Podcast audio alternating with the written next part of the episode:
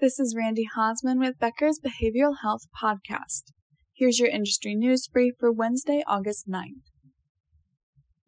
First, Talkiatry and NoCD are partnering to create an accessible treatment option for patients with obsessive compulsive disorder.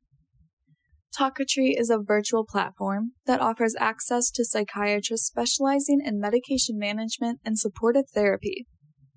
NoCD is also a virtual platform that provides access to therapists who specialize in exposure and response prevention therapy. Around half of individuals experiencing OCD require medication for successful ERP treatment. The partnership will make it easier to access the ERP treatment approach as well as receive medication. Both services are in network for major insurers. Second, Tufts Medicine is partnering with behavioral health digital platform Synchronous Health to increase patient access to certified therapists. Synchronous offers telehealth sessions with mental health specialists. Tufts currently has a one to three month wait time for kids who are experiencing crises.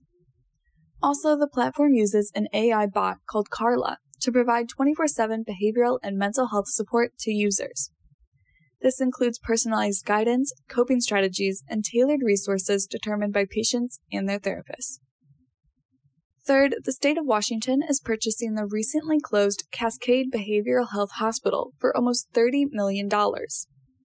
Acadia Healthcare owns the 137 bed psychiatric facility. It closed last month after several concerns over staff to patient ratios and safety. There was a three month strike in 2021. The state is expected to take possession of the facility next week. It will serve 20 civil conversion patients with criminal charges from Western State Hospital. Thanks for listening. To want more of the latest info in behavioral health delivered directly to your inbox, subscribe to the Becker's Behavioral Health Report e newsletter on our website at www.beckersbehavioralhealth.com.